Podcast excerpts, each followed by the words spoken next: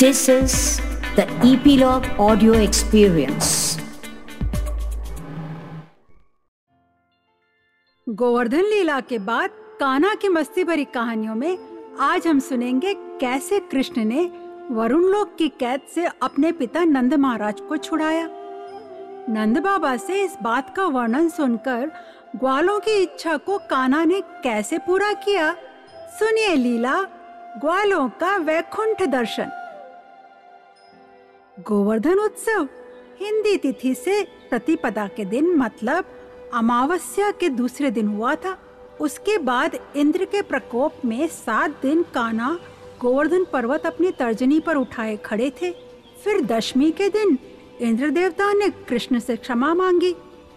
अगले दिन कार्तिक शुक्ल एकादशी को नंद बाबा ने उपवास किया। दिन भर भगवान जनार्दन का नाम स्मरण किया और रात्रि में जागरण करके रात्रि व्यतीत की। जब रात्रि के दो घड़ी शेष रहे, उसी समय द्वादशी का आगमन हो गया, ऐसा सोचकर बाबा नंद यमुना तट पर रात्रि पहर में ही स्नान करने के लिए चले गए। उनके पीछे कुछ गोप सखा भी यमुना तट पर स्नान के लिए आ गए।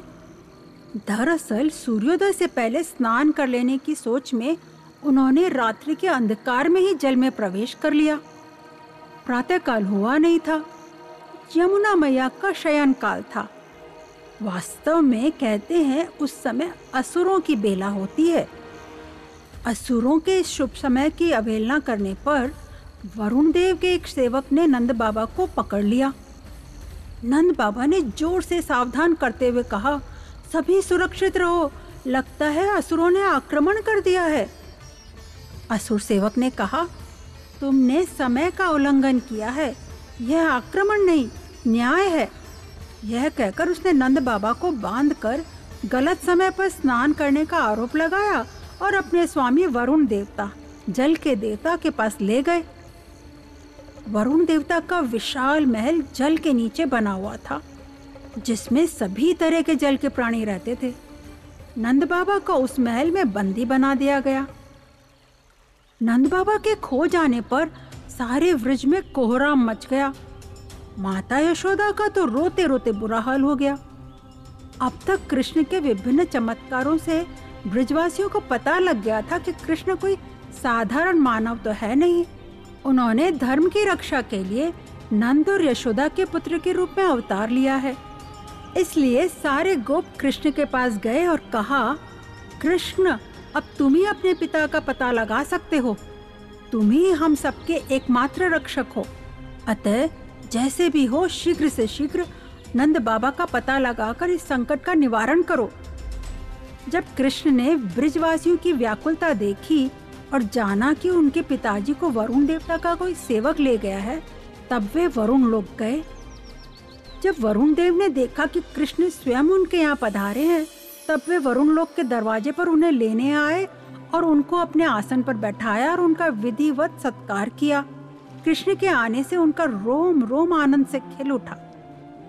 वरुण जी ने कहा, मैं आपको बार बार नमस्कार करता हूँ। हमसे कोई अपराध तो नहीं हुआ है ना? आपका इस समय आगमन से मैं हतप्रद हूँ। कृष्ण बोले हाँ निश्चित रूप से तुमने बहुत बड़ा अपराध किया है। तुम नहीं जानते हो कि तुमने मेरे बाबा नंद को बंदी बना रखा है। यह सुनकर वरुण देव हैरान होकर माफ़ी मांगते हुए बोले, मेरा सेवक मूड और अनजान है। वही आपके पिताजी को ले आया होगा। आप कृपा करके उसके अपराध को क्षमा कर दीजिए। मैं जानता हूँ कि आप अपने पिता का बहुत मान करते हैं। उन्हें आप सादर ले जाइए। ऐसा कहकर नंद बाबा को मुक्त किया। नंद बाबा ने अपने पुत्र कृष्ण को गले से लगा लिया और कहा, अब मुझे संसार में किसी का भी भय नहीं है। मुझे पूर्णतः भरोसा हो गया है कि कोई भी दुष्ट या राक्षस मेरे काना का बाल भी बांका नहीं कर सकता। कृष्ण वरुण को आशीर्वाद देकर नंद बाबा के साथ वृंदावन लौट आए। ब्रजवासियों के आनंद का तो ठिकाना ही न रहा। सभी लोगों ने कृष्ण की भूरी भूरी प्रशंसा की। नंद बाबा ने वरुण लोक का जो ऐश्वर्य देखा था और वहाँ के निवासियों को कृष्ण के चरणों में झुक झुक कर प्रणाम करते हुए देखा था, उसकी उन्होंने एक पिता के रूप में अपने बेटे के बारे में, उसके सम्मान के बारे में गोपों से खूब चर्चा की। वे तो विस्मित थे कि इतने ऐश्वर्य वाले देवता भी उनके बेटे का इतना सम्मान कर रहे हैं। कान्हा बचपन से असुरों का नाश कर रहे थे। तो भी नंद बाबा और यशोदा मैया उन्हें अपना लाडला लल्ला ही मानते रहे। इसलिए जब वरुण देवता ने नंद बाबा के सामने उनका सम्मान किया तो वे उसे कान्हा के एक आश्चर्यजनक अद्वितीय बालक होने का सम्मान ही समझ रहे थे। नंद बाबा ने सभी वृंदावन वासियों को उत्साह से बताया, जब वरुण सेवक मुझे वरुण लोक में बांधकर ले गया और तब हमारा कान्हा वहाँ पहुँचा तो वरुण थर थर कांपता हुआ अपने विशाल सिंहासन से उठकर कान्हा के चरणों में गिरकर क्षमा प्रार्थना करने लगा और मुझसे भी उसने क्षमा मांगी। और फिर कन्हैया को उसके सिंहासन पर बैठाकर पूजा अर्चना की। इस प्रकार नंद बाबा की बातें सुनकर वृंदावन वासी विचार कर कहने लगे, नंद बाबा, हमने तो पहले ही कहा था कि हो न हो हमारा कन्हैया निश्चित रूप से नारायण का अवतारी है। जिस तरह इसने सात कोस के गोवर्धन पर्वत को अपनी छोटी उंगली पर धारण किया वह कोई साधारण कार्य नहीं था। गोपों की बातों से कृष्ण समझ गए कि वृंदावन वासी उन्हें भगवान नारायण का अवतार मानने लगे हैं। अब वे भी काना के दिव्य वैकुंठ लोक के दर्शन करना चाहते हैं। तब कृष्ण ने कहा अगर तुम्हारी ऐसी इच्छा है तो मैं तुम्हें दिव्य वैकुंठ लोक के दर्शन अवश्य करवाऊँगा। पर जाओ, सभी यमुना में डुबकी लगा कर आओ। निश्चित रूप से तुम्हें वैकुंठ लोक के दर्शन होंगे। कहते हैं वृंदावन वासी कान्हा से निश्चल प्रेम करते थे। इसलिए कान्हा ने उनके प्रेम में वशीभूत होकर उनको दिव्य दर्शन करवाने की बात मान ली। जब सभी वृंदावन वासियों ने यमुना के जल में डुबकी लगाई तो देखा कि उनका कान्हा वैकुंठ लोक की सरसैया पर विराजमान है और सभी देवी देवता उनकी सेवा में खड़े हैं।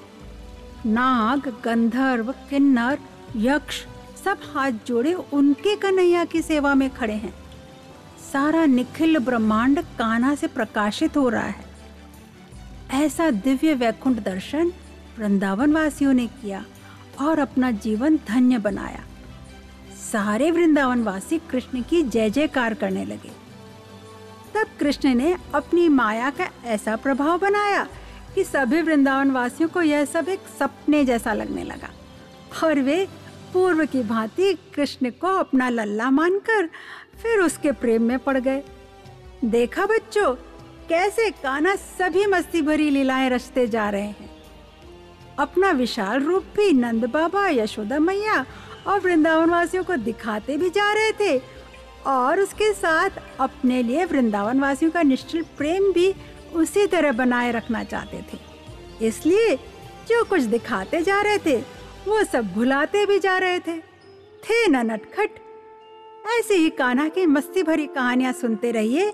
इपीलॉग मीडिया वेबसाइट और आपके फेवरेट पॉडकास्ट स्टेशंस पर। कान्हा का वैकुंठ कैसा होगा? क्या क्या होगा वहाँ पर? कैसा अद्भुत दृश्य होगा? बच्चों, अगर ड्रॉ नहीं कर सकते हो तो अपनी आवाज़ में हमें बोल कर गा कर रिकॉर्ड करके भेजो। हम भी सुने, आपकी कल्पना और सभी सुनने वालों को भी सुनाएँगे। तो जल्दी से अपनी आवाज़ में रिकॉर्ड कर हमें भेजें।